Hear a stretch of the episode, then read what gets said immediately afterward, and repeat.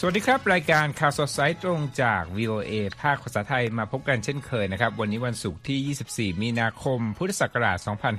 2566ตามเวลาประเทศไทยครับมีผมรัตพลอ่อนสนิทและคุณสงพจน์สุภาผลร่วมกันดำเนินรายการวันนี้นะครับ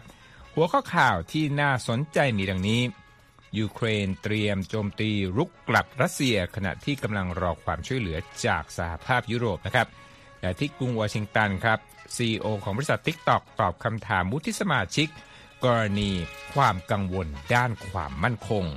และความนิยมในตัวประธานาธิบดีไบเดนของสหรัฐนั้นร่วงใกล้แตะระดับต่ำสุดแล้วนะครับขณะที่ฝรั่งเศสนั้นมีการประท้วงลุกลามทั่วประเทศหลังจากที่มาครงเดินหน้าแก้กฎหมายบำนาญส่วนธนาคารกลางยุโรปเดินหน้าขึ้นปรับดอกเบี้ยนะครับในทิศทางขาขึ้นท่ามกลางความวุ่นวายของตลาดการเงินด้านสิ่งแวดล้อมนะครับพิพิธภัณฑ์ในเม็กซิโกนั้นเล็งช่วยสลาแมนเดอร์หายากไม่ให้สูญพันธุ์ไปปิดท้ายรายการวันนี้ครับมีข่าวจากวงการบันเทิงครับหนังไทยชื่อดังนะครับฉลาดเกมโกงนะครับกำลังจะเข้าสู่เวอร์ชั่นฮอลลีวูดรายละเอียดเป็นอย่างไรอย่าลืมติดตามครับครับคุณทรงพจน์ครับข่าวแรกไปกันที่ยูเครนนะครับครับผมมีรายงานข่าวว่ามีการโต้กลับรัสเซียนะครับครับผมก็ทางยูเครนก็ออกมาเผยแผนเตรียมการที่จะโจมตีเพื่อจะตอบโต้รัสเซียเร็วๆนี้นะฮะโดยระบุว่าความพยายามของมอสโกในการยึดเมืองบัคมุดเริ่มอ่อนแรงลงขณะที่กองกำลังกรุงเคียฟก็กำลังรอความช่วยเหลือทางทหารรอบใหม่จากสหภาพยุโรปอยู่นะครับพลเอกอาวุโสอเล็กซานเดอร์เซียสกี้บอกทางโพสต์ที่ไว้ในแอป Telegram นะครับบอกว่ากลุ่มแวกเนอร์ซึ่งเป็นองค์กรทหารรับจ้างที่มักเกณฑ์นักโทษในเรือนจำมาร่วมรบนั้นกำลังสูญเสียกำลังอย่างมากและกำลังจะหมดแรงด้วยนะครับที่จะเข้ายึดครองเมืองบัคมุดแล้วก่อนหน้านี้มีรายงานข่าวว่ายูเครนกำลังพิจารณาจะถอนกำลังของตนออกจากเมืองแห่งนี้แต่ก็เปลี่ยนใจมาคงกำลังไว้แล้วก็จะส่งทหารเข้าไปเสริมทัพด้วยพลเอกอาวุโสโอเซียสกี้กล่าวนะครับว่าในเร็วๆนี้จะฉวยโอกาสนี้อย่างที่เคยทำใกล้ๆกับเคียฟคาคิฟวลักลียาและคูเพียนส์นะครับนั่นก็คือฉวยโอกาสโจมตีนั่นเองพลเอกอาวุโสผู้นี้เป็นหนึ่งในผู้บัญชาการระดับสูงของยูเครนที่อยู่เบื้องหลังการดำเนินยุทธศาสตร์การรบในช่วงต้นของสงครามเพื่อจัดการกับการโจมตีของรัสเซียใกล้กรุงเคียฟก่อนจะผลักดันผู้รุกรานออกไปได้ในช่วงครึ่งหลังของปีที่แล้วครับคุณณัฐพลครับในส่วนของสถานการณ์การสู้รบที่เมืองบัคมุดนะครับทางกระทรวงกลาโหมของอังกฤษนั้นเปิดเผยในวันพุธว่ากองกำลังของยูเครนนั้นได้เริ่มโจมตีรุกกลับฝ่ายรัสเซียที่บริเวณตะวันตกของเมืองนี้นะครับซึ่งน่าจะเป็นการช่วยเปิดทางให้มีการส่งเสบียงคลังไปยังฝ่ายยูเครนที่อยู่ภายในเมืองนี้ได้บ้างนะครับทางกระทรวงกลาโหมของอังกฤษระบุด้วยว่าขณะที่กองกำลังยูเครนนั้นยังคงเผชิญหน้ากับการคุกคามจากการถูกปิดล้อมอยู่ในเวลานี้มีความเป็นไปได้ว่าการโจมตีจากฝ่ายรัสเซียเข้าใส่เมืองนั้นเริ่มสูญเสียพลวัตจำกัดที่เคยมีมาอย่างไรก็ดีนะครับฝ่ายมอสโกยังไม่ได้ออกมาให้ความเห็นเกี่ยวกับคำกล่าวอ้างของยูเครนว่าฝ่ายตนเริ่มสูญเสียกำลังในการโจมตีแล้วขณะเดียวกันมีการคาดการณ์นะครับว่าสหภาพยุโรปนั้นจะอนุมัติแผนส่งกระสุนชุดใหม่ให้กับยูเครนเร็วๆนี้งบประมาณการสนับสนุนทางทหารมูลค่า 2,000 ล้านดอลลาร์นี้ได้รับการรับรองโดยรัฐมนตรีกระทรวงการต่างประเทศและกระทรวงกลาโหมของ EU เมื่อสัปดาห์ที่แล้วโดยมีรายละเอียดเรียกร้องให้ทางกลุ่มนำส่งกระสุนจากคลังแสงที่มีอยู่ไปให้ยูเครนพร้อมทั้งให้ประเทศสมาชิกสหภาพยุโรปเริ่มทำงานร่วมกันเพื่อสั่งกระสุนให้มีการซื้อกระสุนล็อตใหม่มาเติมคลังด้วยนะครับอีกเรื่องหนึ่งนะครับเราจะไปกันที่ทะเลจีนใต้คุณผู้ชมสหรัฐนั้นก็ได้ออกมาปฏิเสธรายงานข่าวในวันพฤหัสบดีนะครับที่ระบุว่ากองทัพจีนได้ขับไล่เรือพิฆาตติดอาวุธนำวิถีของสหรัฐออกไปจากน่านน้ำในทะเลจีนใต้นะครับข่าวนี้เริ่มต้นมาจากเทียนจุนลีนะครับโฆษกของกองบัญชาการ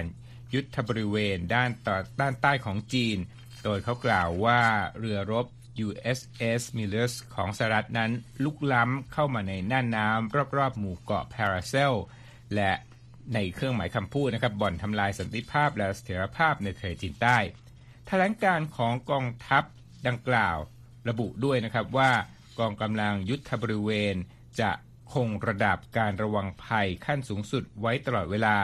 และแน่วแน่ที่จะดำเนินมาตรการทั้งหมดที่จำเป็นเพื่อป้องกันอธิปไตยของประเทศและความมั่นคงรวมถึงสันติภาพและเสถียรภาพในทะเลจีนใต้นะครับนั่นก็เป็นท่าทีของฝ่ายจีนต่อมาครับคุณสมพศครับกองเรือที่7ของสหรัฐนั้นระบุว่าแถลงการของจีนนั้นเป็นเท็จนะฮะและว่าเรือพิฆาตของสหรัฐเพียงเดินหน้าปฏิบัติการตามปกติในทะเลจีนใต้และไม่ถูกขับไล่ออกมานะครับแถลงการดังกล่าวของสหรัฐกล่าวต่อได้ว่าสหรัฐนั้นจะเดินหน้าทำการบินเดินเรือและดำเนินการปฏิบัติการใดๆก็ตามในพื้นที่ที่กฎหมายระหว่างประเทศอนุญาตทั้งนี้สถานการณ์ความตึงเครียดระหว่างสหรัฐและจีนในพื้นที่ดังกล่าวยกระดับสูงขึ้นอย่างต่อเนื่องขณะที่สหรัฐเดินหน้าสร้างพันธมิตรในภูมิภาคเอเชียแปซิฟิกมาตลอดเพื่อต้านทานการอ้างสิทธิ์ของจีนในทะเลจีนใต้และช่องแคบไต้หวันโดยกรุงปักกิ่งครับครับไปที่ฝรั่งเศสกันบ้างนะครับคุณรัตพลตอนนี้มีประท้วงใหญ่นะครับพนักงานในฝรั่งเศสที่ไม่ต้องการให้รัฐบาลเนี่ยปรับอายุผู้มีสิทธิ์รับเงินบำนาญเกษียณให้เพิ่มขึ้นจาก62ปีเป็น64ปีก็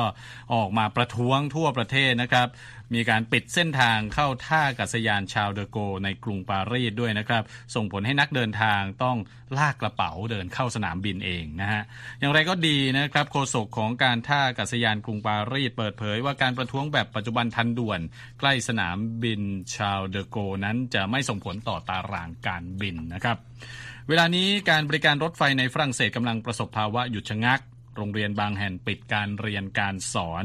ขณะที่ขยะตามท้องถนนก็กองสูงขึ้นเรื่อยๆเพราะไม่มีคนมาเก็บนะครับแล้วก็มีการตัดไฟในบางพื้นที่เนื่องจากสภาพแรงงานต่างๆยกระดับกดดันรัฐบาลของประธานาธิบดีเอ็มมานูเอลมาครองให้ถอนร่างกฎหมายที่จะปรับอายุเกษียณการทำงานจาก62ปีเป็น64ปีรายงานข่าวบอกนะครับว่ามีผู้จุดไฟที่กองเศษสิ่งของที่ขวางถนนหลวงแห่งหนึ่งใกล้เมืองทูลูสทางใต้ของฝรั่งเศสจนเกิดควันขโมงรบกวนการจราจรมีการประท้วงปิดถนนหลายเมืองด้วยนะครับสถานการณ์การประท้วงฝรั่งเศสลุกลามต่อเนื่องนะครับหลังจากที่ประธานาธิบดีมาครองยืนยันเมื่อวันพุธว่าร่างกฎหมายที่เป็นประเด็นร้อนนี้จะมีผลบังคับใช้ภายในสิ้นปีแม้ว่าประชาชนจำนวนมากจะแสดงความไม่พอใจก็ตามการประท้วงต่อต้านกฎหมายใหม่นี้เริ่มต้นตั้งแต่เดือนมกราคมที่ผ่านมานะครับเป็นไปในแบบสงบแต่ก็มีระดับความไม่พอใจเพิ่มสูงขึ้นหลังจากที่รัฐบาลผลักดันร่างกฎหมายโดยที่ไม่ผ่านรัฐสภาเมื่อสัปดาห์ที่แล้วนะครับโลลองแบแจนะครับผู้นำ CFDT ซึ่งเป็นสหภาพแรงงานที่มีขนาดใหญ่ที่สุดของฝรั่งเศสบอกกับสถานีโทรทัศน์ในฝรั่งเศสว่ารัฐบาลต้องถอนร่างกฎหมายบำนาญฉบับนี้ออกแต่ความเห็นล่าสุดของมาครองกลับยิ่งทำให้ระดับความโกรธพุ่งสูงขึ้นคลื่นการประท้วงล่าสุดของฝรั่งเศสบ่งชี้ถึงความท้าทายที่รุนแรงที่สุดเท่าที่ประธานาธิบดีมาครองเผชิญนะครับนับตั้งแต่เกิดประท้วงเสื้อกั๊กเหลืองเมื่อ4ปีที่แล้วครับคุณณัฐพลครับก็ยังคงจำเหตุการณ์นั้นได้นะครับก็เป็นเหตุการณ์ระดับประเทศนะฮะของฝรั่งเศสที่มีการประท้วงไม่พอใจรัฐบาลนะครับก่อนไปพักเบรกคุณสมพศมาดูคะแนนความนิยมของผู้นำอีกคนหนึ่งนะฮะซึ่งก็คือประธานาธิบดีไบเดนของสหรัฐนั่นเองนะครับรายงานข่าวจาก AP ครับระบุว่าความนิยมในตัวไบเดนนั้นร่วงลงต่อเนื่องจากเดือนที่แล้วจนใกล้แต่ระดับต่ำสุดนับตั้งแต่ที่เขารับตำแหน่งผู้นำประเทศมานะครับขณะที่รัฐบาลกรุงวอชิงตันก็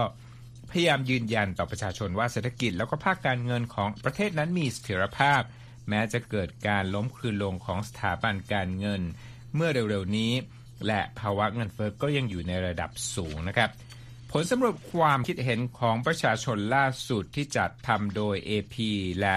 NORC Center for Public Affairs Research ระบุนะครับว่าความนิยมในตัวประธานาธิบดีไบเดนนั้นมีความผันผวนพอควรในช่วงหลายเดือนที่ผ่านมาในเดือนล่าสุดคุณสมพศความนิยมในตัวผู้นำสหรัฐนั้นอยู่ที่ 38% นะฮะต่ำกว่า 40% นะฮะซึ่งเป็นการปรับลดลงจาก 45% ในเดือนกุมภาพันธ์ที่ช่วงเดือนกุมภาพันธ์ดีขึ้นจากเดือนมกราคมที่ตอนนั้นอยู่ที่ 41% นะฮะโดยคะแนนต่ำสุดที่ไบเดนเคยได้รับเรื่องความนิยมอยู่ที่เพียง 36% เท่านั้นเหตุการณ์นั้นบันทึกไว้เมื่อกรกฎาคมปีที่แล้วนะก็คือเป็นช่วงที่ราคาน้ำมันทะยานขึ้นรวมทั้ง ด้านเงินเฟ้อที่มีราคาอาหารแล้วก็ต้นทุนค่าใช้จ่ายครัวเรือนต่างๆพุ่งสูงขึ้นนั่นเองนะครับทีมงานสำรวจตอบแบบสอบถามของงานวิจัยชิ้นนี้นะครับแล้วก็พบว่าเมื่อพูดถึงประธานาธิบดีไบเดนประชาชนนั้นมีความรู้สึกที่ผสมปนเปกันนะครับโดยทั่วๆไปแล้วไม่ได้มีความรู้สึกแบบเกลียดสุดๆหรือว่าชอบสุดๆแม้ในภาวะการเมืองที่มีความแตกแยกอย่างสูงในปัจจุบันนะครับ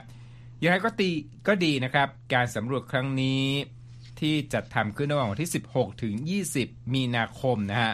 พบว่าประชาชนเพียง 31% เท่านั้นนะครับที่เห็นด้วยกับการดำเนินงานด้านเศรษฐกิจของไบเดนในช่วงปีที่ผ่านมาซึ่งก็ตอกย้ำครับว่านี่เป็นหนึ่งในจุดอ่อนของรัฐบาลปัจจุบันอย่างน้อยก็นับตั้งแต่ปีคศ2021เป็นต้นมานะครับตามรายงานของ AP ในครั้งนี้มีเพียง1ใน4หรือว่า 25% ของชาวอเมริกันเท่านั้นนะครับที่มองว่าเศรษฐกิจอเมริกันนั้นอยู่ในภาวะที่ดีและกำลังก้าวเดินไปในทิศทางที่ถูกต้องขณะที่ 39% พอใจในนโยบายต่างประเทศและ 41%ยอมรับนโยบายที่เกี่ยวข้องกับการเปลี่ยนแปลงของสภาพอากาศเปลี่ยนแปลงของรัฐบาลปัจจุบันนะครับครับผันผวนไม่แพ้ตลาดหุ้นเลยฮะสำหรับความนิยมของไบเดนใช่ ตอนนี้เนี่ยตลาดหุ้นวันนี้ก็มีการปิดบวกนะเดี๋ยวเราจะมารายงานรายละเอียดกันตอนนี้พักสักครู่นะครับท่านสามารถเข้าไปฟังแล้วก็อ่านข่าวของ VOA ไทยนะครับได้ที่เว็บไซต์ voathai.com แล้วก็ตามเราทางช่องทางต่างๆนะครับไม่ว่าจะเป็น Facebook YouTube Twitter Instagram และ Spotify ครับVoice of America, VOA,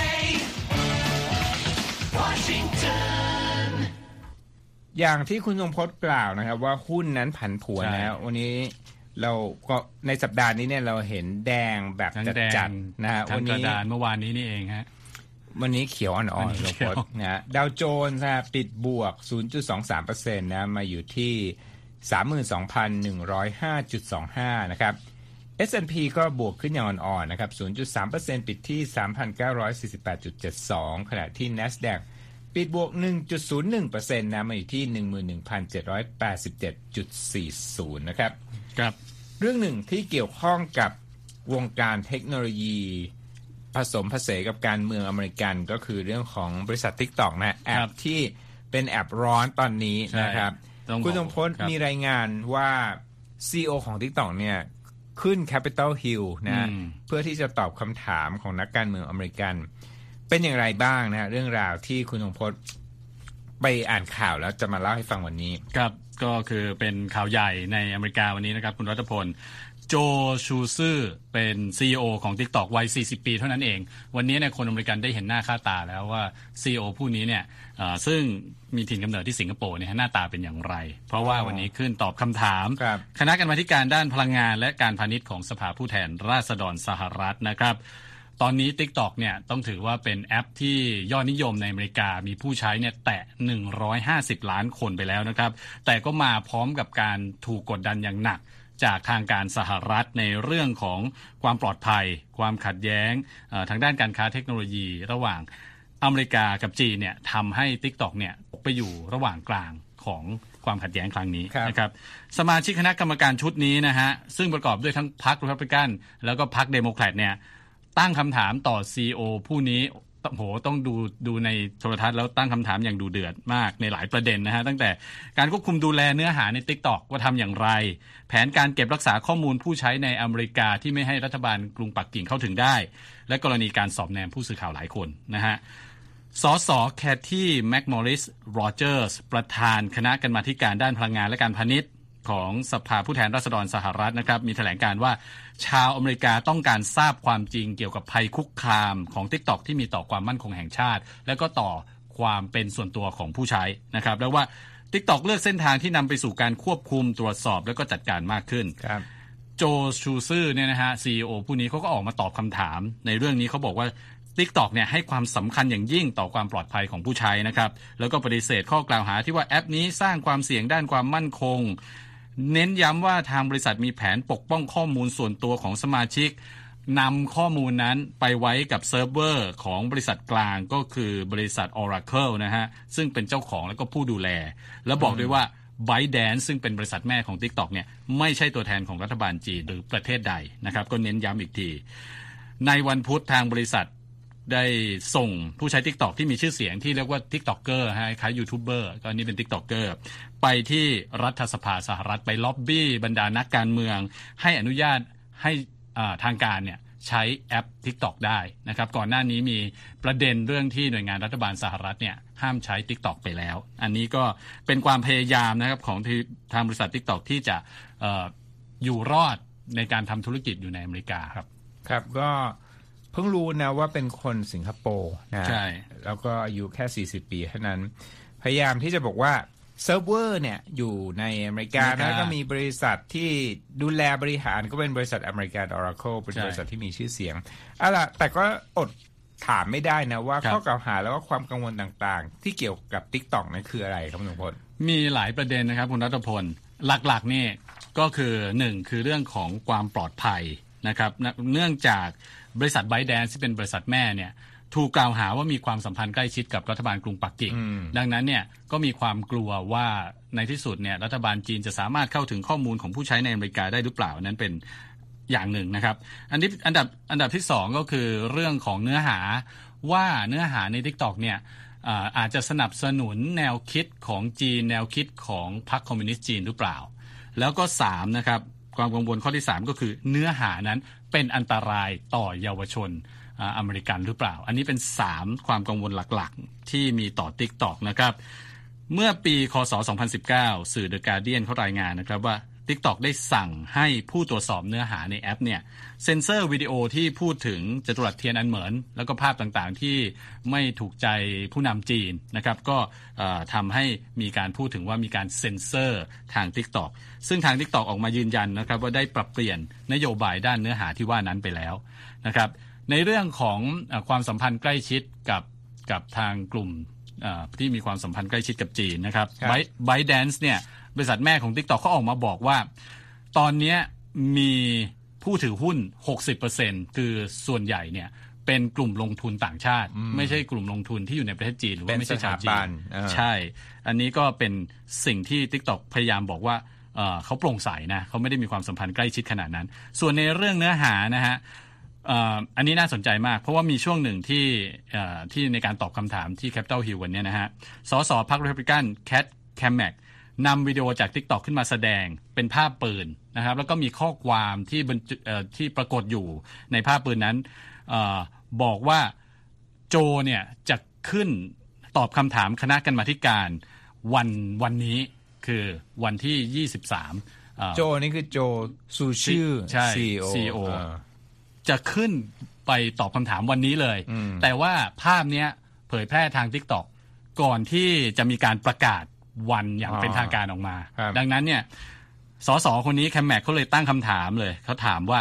คุณหวังจะให้เราเชื่อว่าคุณเนี่ยสามารถรักษาความปลอดภัยของข้อมูลความเป็นส่วนตัวและความมั่นคงของชาวอเมริกัน150ล้านคนได้ในขณะที่คุณยังไม่สามารถปกป้องพวกเราทุกคนในห้องนี้ได้เลยอันนี้เป็นประเด็นหนึ่งนะครับอีกอันนึงคือหนึ่งในคณะกรรมาธิการเนี่ยนำวิดีโอชิ้นหนึ่งใน TikTok เนี่ยมาแสดงซึ่งเป็นวิดีโอที่สนับสนุนให้ผู้ใช้ทำร้ายแล้วก็ปิดชีวิตตัวเองอันนี้ก็เลยมีการตั้งคำถามไปถึงว่าเนื้อหาที่คุณบอกว่าเหมาะสมควบคุมอย่างดีแล้วเนี่ยมันจริงแค่ไหนนะครับซึ่งทางโจเขาตอบอย่างนี้ฮะเขาบอกว่าขึ้นอยู่กับกฎหมายของแต่ละประเทศแล้วก็บอกว่าตนมีเจ้าหน้าที่ดูแลเนื้อหาใน TikTokประมาณ 40,000 คนที่คอยตรวจสอบเนื้อหาที่เป็นภัยเป็นอันตรายแล้วก็มีระบบอัลกอริทึมที่คอยตรวจสอบเนื้อหาที่ไม่เหมาะสมคือเขาพยายามจะบอกว่าทำดีที่สุดแล้วที่ผ่านมาแต่ว่ามันก็มีวิดีโอที่อย่างที่บอกไปเล็ดลอดออกมาครับ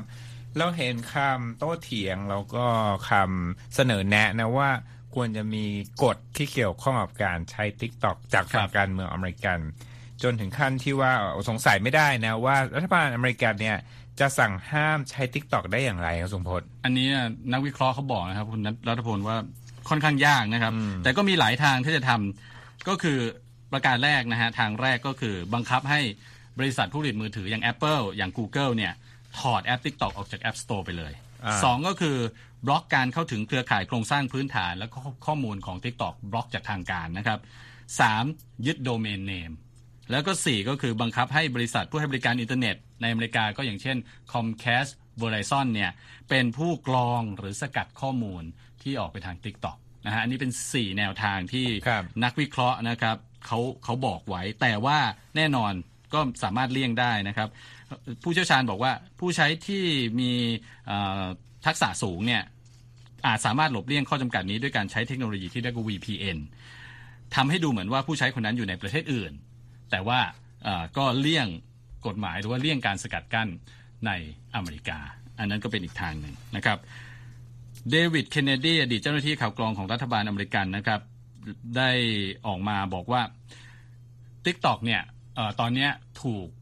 แบนห้ามใช้ในอุปกรณ์สื่อสารของรัฐบาลอเมริกันแล้วก็หลายประเทศไปแล้วซึ่งเขาเห็นด้วยกับเรื่องของการแบนสำหรับหน่วยงานรัฐบาลแต่ว่าเขาบอกว่าถ้าจะแบนทั่วประเทศสำหรับผู้ใช้ทุกคนเนี่ยคงเป็นเรื่องยากแล้วก็จะทำให้เกิดความขัดแย้งที่เพิ่มขึ้นกับจีนระหว่างสหรัฐกับจีนนะครับก็คือบริษัทอเมริกันเนี่ย Tesla Microsoft Apple เนี่ยเข้าไปลงทุนในจีนถ้าจีนทำเช่นนั้นกับบริษัทเทคโนโลยีเหล่านี้บ้างเนี่ยจะทำอย่างไรจะเกิดเป็นสงครามการค้าขึ้นหรือเปล่าครับเอาล่ะครับนั่นก็เป็นเรื่องราวของ TikTok นะครับที่เกิดขึ้นที่กรุงวอชิงตันวันนี้นะครับอีกเรื่องหนึ่งนะครับก็เรื่องการขึ้นดอกเบี้ยนะครับล่าสุดนะครับธนาคารกลางของอังกฤษก็ประกาศปรับอัตราดอกเบี้ยนโยบายขึ้นอีกครั้งในวันพฤหัสบดีนะครับตอนนี้อยู่ที่ 4.25% แล้วนะครับซึ่งก็เป็นไปตามที่เรียกว่าเฟดเดินหน้าไปก่อนก็คือธนาคารกลางของสหรัฐก็ได้ขึ้นดอกเบี้ยไปเช่นกันเมื่อวานนี้นะครับแล้วที่ยุโรปก็มีแห่งหนึ่งที่ขึ้นก็คือธนาคารกลางของสวิสนะก็เป็นทิศทางขาขึ้นของอัตราดอกเบี้ยนั่นเองนะครับคุณสมพศครับเอาละครับคุณผู้ฟังกำลังอยู่ในรายการข่าวสดสายตรงกับ VOA ภาคภาษาไทยนะครับพักสักครู่ครับเรายังมีข่าวสารที่น่าสนใจอื่นรออยู่ครับข่าวสิ่งแวดล้อมวันนี้คุณสมพศเป็นเรื่องความพยายามของเม็กซิโกที่จะรักษาสงวนไว้ซึ่งพันธุ์สลาแมนเดอร์หายากนะครับมาติดตามรายละเอียดจากคุณธัญพรสุนทรวงศ์ที่นำรายงานของ Reuters มานำเสนอครับ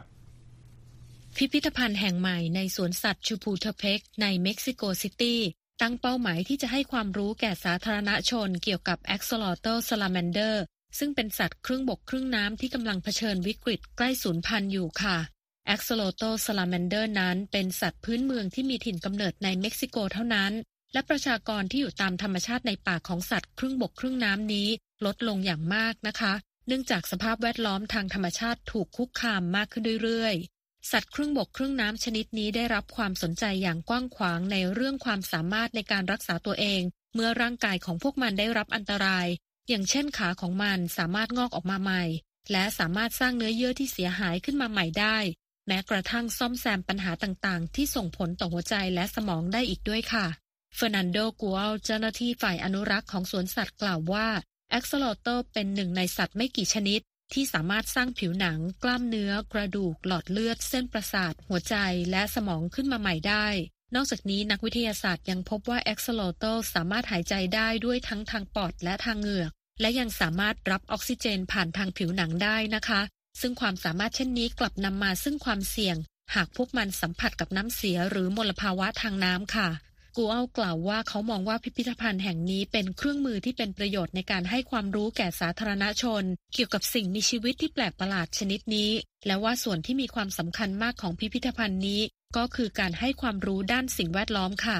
ในตำนานของชาว Aztec นั้นมีเรื่องราวของเทพเจ้าจอมกบฏที่ชื่อ Xochimilco ซึ่งแปลงกายมาเป็น Axolotl เพื่อซ่อนตัวไม่ให้ถูกเทพเจ้าองค์อื่นฆ่าแต่ก็ถูกหาจนเจอจับและสังหารในที่สุดทั้งนี้ Salamander Axolotl นั้นเป็นส่วนประกอบที่นิยมนำมาปรุงเป็นอาหารขึ้นถวายแก่กษัตริย์ของ Aztec นะคะ Axolotl ซึ่งมีถิ่นกำเนิดในพื้นที่ Xochimilco ที่อยู่ทางตอนใต้ของ Mexico City เป็นที่รู้จักกันดีเป็นพิเศษอยู่แล้วแต่กูเอาชี้ว่ายังมี Axolotl อีก16ชนิดที่มีถิ่นกำเนิดในเม็กซิโกด้วยค่ะในอดีตเคยมี Axolotl จำนวนมากในคลองที่เต็มไปด้วยโคลนของย่าน Xochimilcoโดยคลองเหล่านี้เป็นเพียงส่วนเดียวที่ยังเหลืออยู่ของระบบทางน้ำขนาดใหญ่จากยุคแอสเท็กแต่จากการศึกษาพบว่าการขยายตัวของเมืองน้ำที่ปนเปื้อนและปลาต่างถิ่นที่กินแอ็กซโลเตอร์เป็นอาหารทำให้สัตว์ชนิดนี้ลดจำนวนลงไปเรื่อยๆจนเกือบสูญพันธุ์ค่ะ กูเอากล่าวอีกว่าเมืองโซชิมิลโกเป็นพื้นที่ที่ถือครองความหลากหลายทางชีวภาพเกือบ 11% ของเม็กซิโกอยู่นะคะโดยคำว่าความหลากหลายทางชีวภาพนั้นหมายถึงจำนวนและชนิดของพืชและสัตว์ที่มีอยู่ในพื้นที่ใดพื้นที่หนึ่งและด้วยจำนวนสัตว์ครึ่งบกครึ่งน้ำกว่า370ชนิดของเม็กซิโก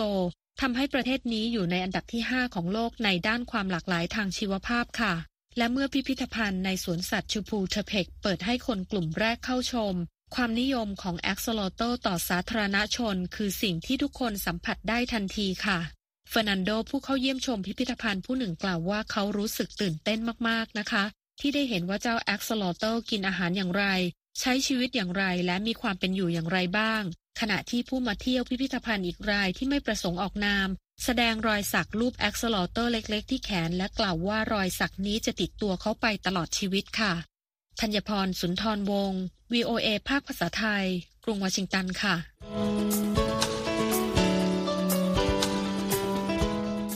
ครับท้ายสุดวันนี้นะครับเรามีข่าวสั้นๆเกี่ยวข้องกับภาพยนตร์ไทยที่โกอินเตอร์น้องสมพลใช่ฉลาดเกมส์โกงนะฮะหลายๆคนคงรู้จักกันดีนะครับชื่อภาษาอังกฤษคือ Bad Genius เรื่องนี้เนี่ยออกฉายที่ไทยเมื่อปี2560นะครับแล้วก็ทำรายได้ดีด้วยแล้วก็เป็นหนังที่เปิดตัวแรงอันดับหนึ่งของปีนั้นนะครับตอนนี้เนี่ยมีรายงานจากสื่อบันเทิง Variety นะครับบอกว่าภาพยนตร์เรื่องนี้จะถูกสร้างในแบบฮอลลีวูดนะฮะด้วยฝีมือการกำกับของ J.C. Lee นะครับเคยฝากผลงานเขียนภาพยนตร์เรื่อง Roots เอาไว้เรื่องนี้จะเป็นเรื่องแรกที่กำกับนะครับ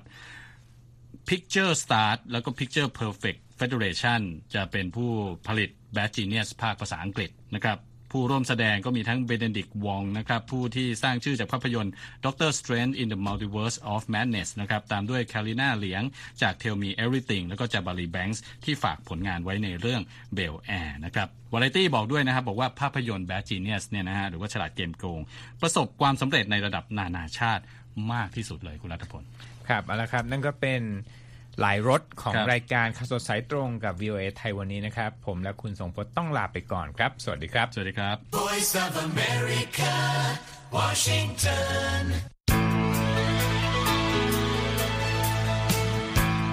ครับและที่จบไปเป็นรายการจาก VOA ภาคภาษาไทยรายงานสดส่งตรงจากกรุงวอชิงตันประเทศสหรัฐ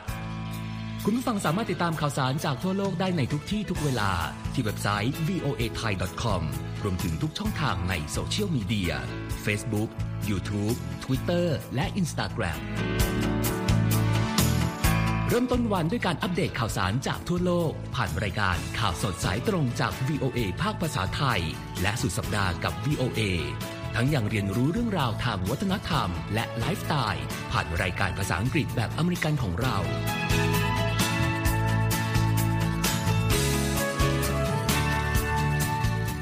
ติดตามความเคลื่อนไหวในประเทศสหรัฐการเมืองอเมริกันพร้อมเข้าใจที่มาที่ไปของเหตุการณ์สำคัญรวมถึงข่าวต่างประเทศจากแหล่งข่าวที่เชื่อถือได้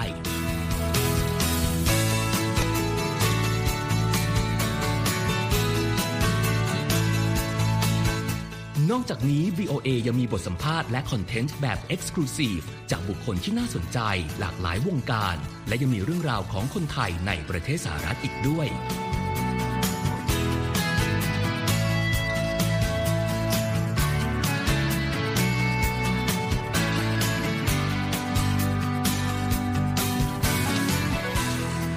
ขอบคุณนะครับที่ให้ VOA ไทยเป็นส่วนหนึ่งในการติดตามข่าวสารสาระและเกร็ดความรู้ของคุณจากรายการต่างๆที่เรามุ่งมั่นนำเสนอเพื่อความเที่ยงตรงทันเหตุการณ์และมีประโยชน์ในทุกๆวัน